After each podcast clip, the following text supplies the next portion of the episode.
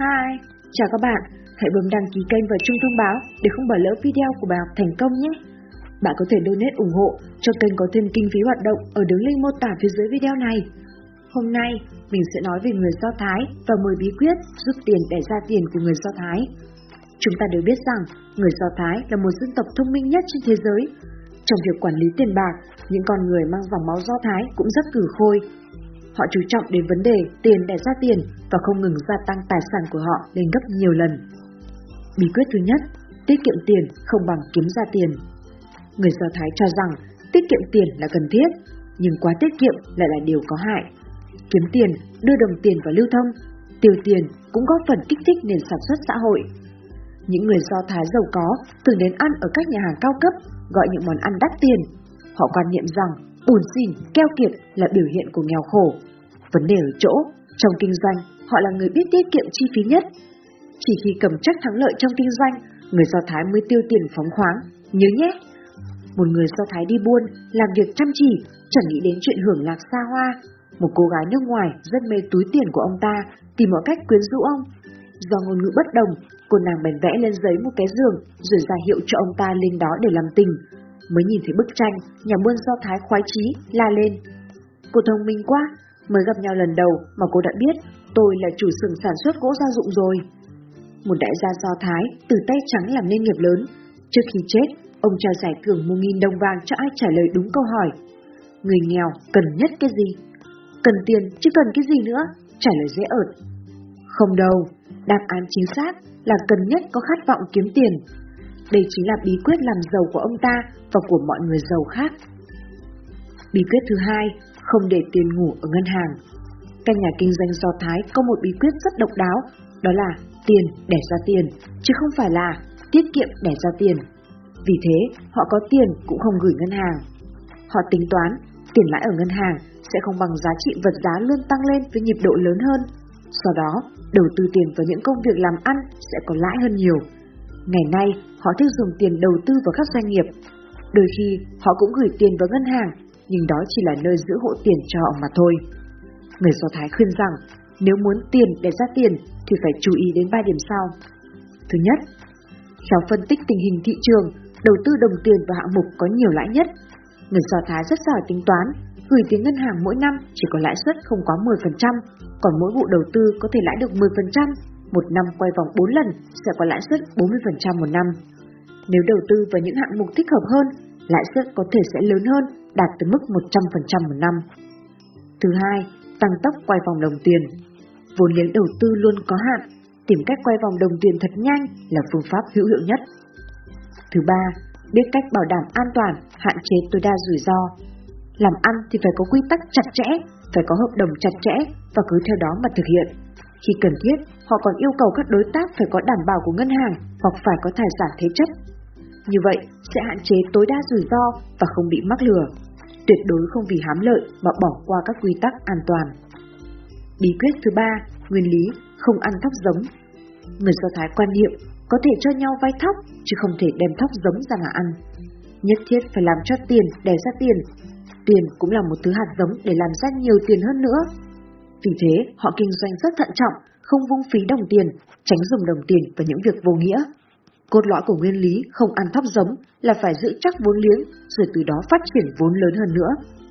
Năm 1860, người ta phát hiện bang Pennsylvania có dầu khí, thu hút đông đảo các nhà đầu tư, các giếng dầu mọc lên khắp nơi, sản lượng dầu thô tăng đột biến. Rockefeller có một suy tính độc đáo không giống mọi người. Ông nghiên cứu kỹ tình hình, nhận thấy sản lượng dầu tăng sẽ làm cho giá dầu thô giảm sút mạnh. Thế là ông mạnh dạn đầu tư vào ngành lọc dầu và kiếm được lãi khủng. Nhiều quyết định đúng đắn này mà ông đã trở thành nhà tỷ phú, tiếng tăm lừng lẫy nổi tiếng nhất thế giới. Bí quyết thứ tư, trí tuệ là vàng. Trên thương trường cạnh tranh khốc liệt, muốn tiền sinh sôi nảy nở, đòi hỏi bạn có phải đầu óc kinh doanh tinh khôn, không thể liều lĩnh thiếu suy nghĩ. Họ giàu nhờ vào đầu óc và trí tuệ. Một phụ ông Do Thái mắc bệnh hiểm nghèo đã ở tình trạng gần đất xa trời. Người con trai độc nhất của ông lại đang làm ăn ở rất xa, đất khách quê người. Ông biết, nếu mình để lại toàn bộ di sản cho con, chắc chắn người hầu cận kề bên ông sẽ tìm cách gian trá lấy mất. Thế là ông đã viết một di chúc như sau, giao cho người hầu. Toàn bộ tài sản của tôi sẽ để lại cho người hầu được thừa kế, con trai tôi chỉ được phép nhận một thứ trong đó. Sau khi ông chết, người hầu hí hửng mời người con trai về. Vốn thuộc dòng máu do Thái, người con trai ông chủ khi đọc tờ di chúc biết ngay thâm ý của bố, bèn quyết định. Tôi chỉ chọn một thứ tài sản của bố tôi để lại, đó là người hầu này. Theo luật thời bấy giờ, được người hầu tức là được làm chủ luôn cả toàn bộ tài sản của người đó. Người Do Thái có cách đòi nợ rất tinh khôn. Một chủ hiệu quần áo cho người chủ hiệu vải vay 2.000 đô la Mỹ mua hàng. Quả hạn đã lâu mà con nợ vẫn chây ỉ không trả. Ông liền nghĩ ra một mẹo, viết cho chủ hiệu vải một bức thư thúc nợ. Ông vay tôi 3.000 đô la Mỹ, sao mãi không trả vậy? Chủ tiệm vải vội trả lời ngay. Tôi vay có 2.000 đô, giấy tờ ghi nợ còn rành rành ra đây, sao ông đòi những 3.000 đô? Sau đó, ông ta vội vàng gửi trả 2.000 đô để trả nợ, tránh hiểu lầm. Một thương nhân do Thái đến một thị trấn mang theo khá nhiều đồng tiền vàng. Nơi đó chưa có ngân hàng, nên ông chưa biết gửi vào đâu, nên bèn đào một cái hố nơi vắng vẻ rồi chôn tiền vàng xuống đất. Nào ngờ, mới chỉ qua một hôm, chỗ tiền vàng của ông đã bị kẻ trộm lấy mất. Ông bình tĩnh cố nhớ lại, đúng là khi trồn tiền không có ai hết. Nhưng chợt thấy có một ngôi nhà ở phía xa, có một cửa sổ hướng đúng về phía chỗ này. Ông tìm đến gặp chủ nhà thản nhiên nói, tôi từ xa đến làm ăn ở đây, có một việc xin ông chỉ giáo. Chủ nhà vội trả lời, được được, xin ông cứ hỏi. Nhà buôn ra bộ chân thật trình bày, tôi đến đây có mang theo hai túi tiền vàng, một túi đựng 500 đồng tôi đã chôn ở một nơi rất kín đáo, còn một túi nữa là 800 đồng, không biết nên chôn hay nên gửi ai đáng tin bây giờ. Chủ nhà vốn là người tham lam vội đạo diễn. Ê chơ, đừng có gửi ai hết, khó tin lắm, cứ trồn xuống đất là tốt nhất. Lúc đó trời đã tối, ông nhà buôn nhờ suy nghỉ lại ở đó một đêm. Nửa đêm, với hy vọng mình sẽ lấy được món hời lớn, chủ nhà vội kín đáo mang túi tiền đào trộm đi trồn ở chỗ cũ rồi trở lại nhà ngủ. Thế là bị mắc bẫy rồi. Hôm sau, ông nhà buôn ra chỗ đã trôn tiền, nhận lại túi đựng 500 đồng tiền vàng vốn là của mình một cách dễ dàng. Thời kỳ Thế chiến thứ hai, ở Mỹ có một doanh nghiệp diêm sắp phá sản, may mắn được một người Do Thái cứu thoát bằng cách thiết kế một loại diêm độc đáo gọi là thiêu sống Hitler. Mặt bôi thuốc cháy của bao diêm có hình Hitler, cứ mỗi lần quẹt vào là một lần Hitler bị thiêu cháy. Khách hàng thích lắm, coi đây là một trò chơi thú vị trừng phạt tên chủ phát xít, tìm đến mua rất đông. Doanh nghiệp đó đã không những thoát cảnh phá sản mà còn ăn nên làm ra, phát đạt nhanh chóng. Bí quyết thứ năm, kinh buôn 3 tháng Người Do Thái cho rằng, bất cứ buôn bán gì, gặp khó khăn gì, cũng đều cần kiên trì ít nhất 3 tháng, được gọi là kinh buôn 3 tháng. Trong 3 tháng đó, thậm chí bị thua lỗ, vẫn phải dốc sức ra làm. Đi buôn bán không thể sốt ruột muốn ăn lớn ngay, cần tiến bước vững chắc, từ không đến có, dần dần làm vụ này chót lọt mới mở đường làm vụ khác lớn hơn. Năm 1983 nổ ra chiến tranh Trung Pháp, quân Pháp chia làm hai đường, tiến công Trung Quốc trên bộ và trên biển. Kiểu dân nước ngoài ở Thượng Hải hoang mang, lo sợ, lũ lượt bỏ chạy, giá nhà đất giảm mạnh. Lúc này, Hà Đòn có suy nghĩ khác người. Ông đoán rằng tình hình căng thẳng sẽ không kéo dài, Thượng Hải sẽ lại phồn vinh như trước, giá nhà đất sẽ tăng mạnh. Thế là ông bèn tung hết tiền vốn liếng ra mua nhà đất với giá rẻ mạt. Quả nhiên một thời gian sau, chiến tranh chấm dứt, giá nhà đất tăng vọt, Haddon thu được lãi lớn.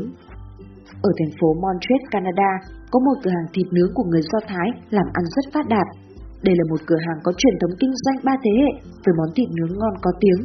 Trước tình hình cạnh tranh khốc liệt trong ngành ăn uống thời hiện đại, nhưng tại sao cửa hàng này vẫn đông khách?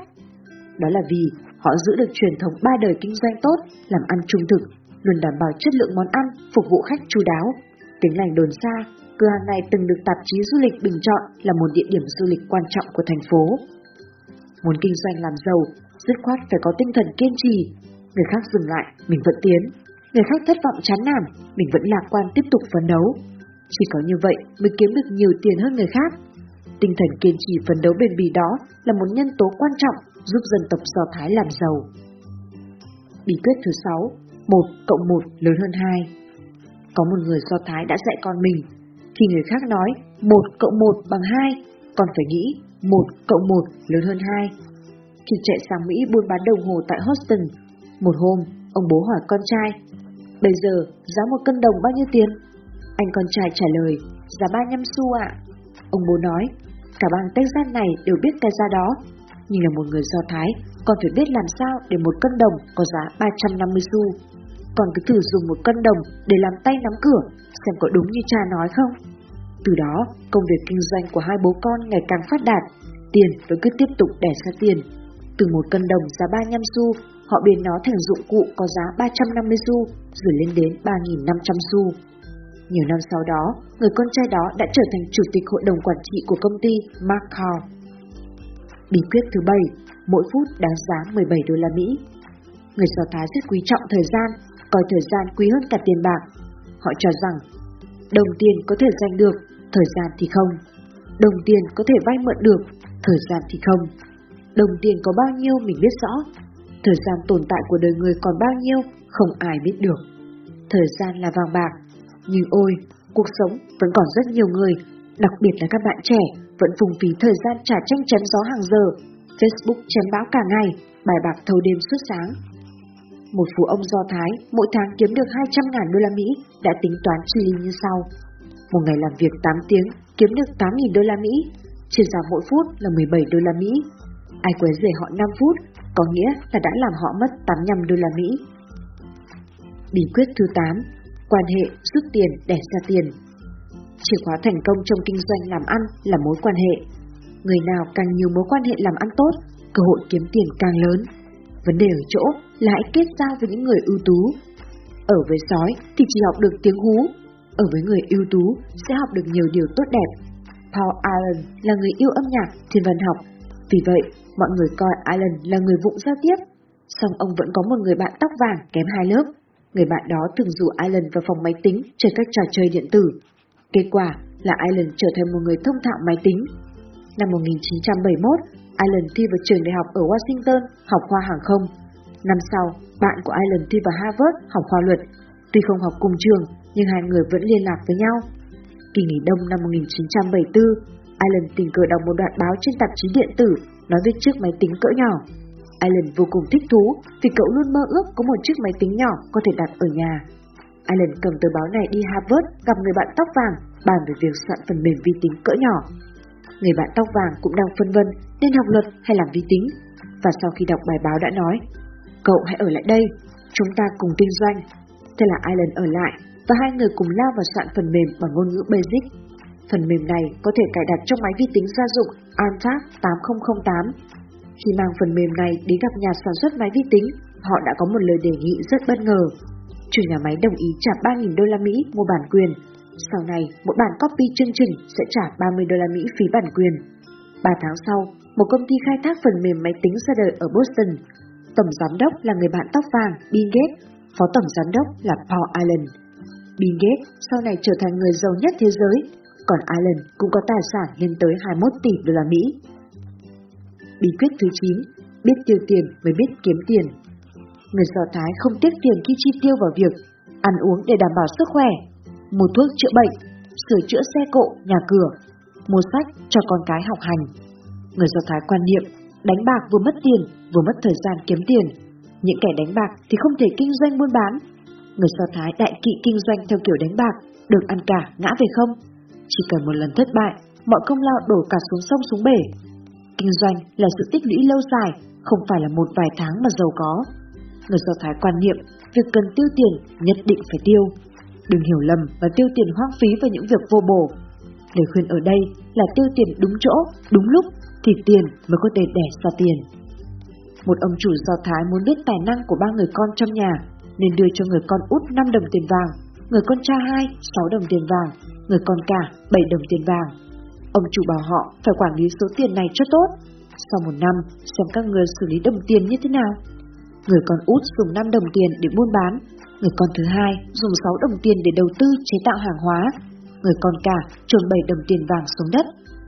Một năm sau, ông chủ gọi ba người con đến để kiểm tra. Người con út và thứ hai kiếm được rất nhiều tiền, còn người con cả vẫn giữ được 7 đồng tiền vàng. Anh ta giải thích, vì sợ bị mất nên con đã trôn những đồng tiền vàng này xuống đất này con xin trả lại đúng 7 đồng tiền vàng này cho cha. Ông chủ mắng người con cả. Mày là thằng ngu nhất trên thế giới, không tiêu tiền thì làm sao có thể kiếm được tiền? Thực tế, người con cả này vì sợ làm ăn buôn bán thất bại nên không dám buôn bán đầu tư. Bí quyết thứ 10, sống cần kiệm và yêu quý từng đồng tiền. Khi mới bước chân vào kinh doanh, Rockefeller gặp vô vàn khó khăn. Một hôm, ông biết trên thị trường mới xuất hiện cuốn sách kỳ lạ, tiết lộ bí quyết trở thành người giàu có. Ông chạy ngay ra hiệu sách mua một quyển. Không ngờ khi mang về nhà đọc, các trang chỉ có hai chữ, cần kiệm. Ban đầu ông cho rằng nhà xuất bản đã lừa ông nên quyết định viết đơn kiện. Nhưng trong khi viết đơn, ông nhận thấy cuốn sách này trình bày như vậy không phải không có lý. Đúng là ngoài sự cần cù tiết kiệm ra, không có cách nào tốt hơn giúp ông giàu có. Rockefeller đã sống theo phương châm này suốt 5 năm, tiết kiệm được 800 đô la Mỹ. Chính số tiền 800 đô la Mỹ này, sau khi đầu tư vào dầu khí, đã biến ông trở thành ông vua dầu khí sau này. Sau 30 năm cần cù tiết kiệm, ông trở thành nhà lãnh đạo của ba tập đoàn kinh tế lớn nhất nước Mỹ. Đến năm 1996, công ty dầu khí Rockefeller đạt hơn 110 tỷ đô la Mỹ một năm. Đối với họ, tiền có thể sinh ra tiền, càng kiếm được nhiều tiền càng tốt. Vua dầu khí Rockefeller không bao giờ vứt bỏ một đồng tiền, cho dù là một xu, ông cũng không từ chối nhận. Trong phòng chờ nhà ga nhỏ bẩn thỉu có một ông già vẻ mặt mệt mỏi, bụi bẩn trên quần áo, chứng tỏ ông đã đi bộ một quãng đường rất dài. Khi đến cửa soát vé, một phụ nữ béo xách một cái vali nặng, thở hổn hển, thấy ông già tay không nên nói: "Ông sẽ hộ cháu chiếc vali này, tí nữa tôi sẽ bồi dưỡng một ít tiền." Ông già không nói một lời, xách chiếc vali của người bạn mới quen đi qua cửa soát vé. Khi lên tàu, người phụ nữ vừa nói vừa đưa cho ông già một đô la Mỹ. May mà gặp ông, nếu không tôi lỡ chuyến này mất. Ông già mỉm cười cho tiền vào túi. Đúng lúc ấy, viên trưởng tàu đi đến, nhận thấy trước mặt mình là nhà tài phiệt lẫy lừng, nghiêng mình và nói. Chào ngài Rockefeller, hoan nghênh ngài đi xe lửa của chúng tôi. Xin hỏi, ngài có cần chúng tôi giúp việc gì không ạ? Cảm ơn, không có gì, Tôi vừa đi du lịch bộ 3 ngày, bây giờ trở về trụ sở công ty ở New York. Đến đây, người phụ nữ to béo kinh ngạc kêu to. Rockefeller, ôi lại chúa, tôi vừa nhờ ngài vua dầu khí sách hộ vali, còn cho ông một đô la Mỹ. Bà ta cuống quýt xin lỗi và đề nghị Rockefeller trả lại một đô la Mỹ vì sợ bất kính. Nhưng Rockefeller nhẹ nhàng nói, Thưa bà, bà không cần xin lỗi vì bà chẳng làm gì sai cả. Một đô la Mỹ kia là do tôi lao động mà có, cho nên tôi phải nhận chứ. Đồng tiền chính đáng, dù chỉ là một đô la Mỹ cũng không bỏ. Bí quyết ở đây là càng yêu quý trân trọng tiền, tiền càng đến với bạn, cho dù chỉ là đồng tiền nhỏ. Tuyệt đối không được coi thường đồng tiền. Bài học thành công, chúc bạn giàu có.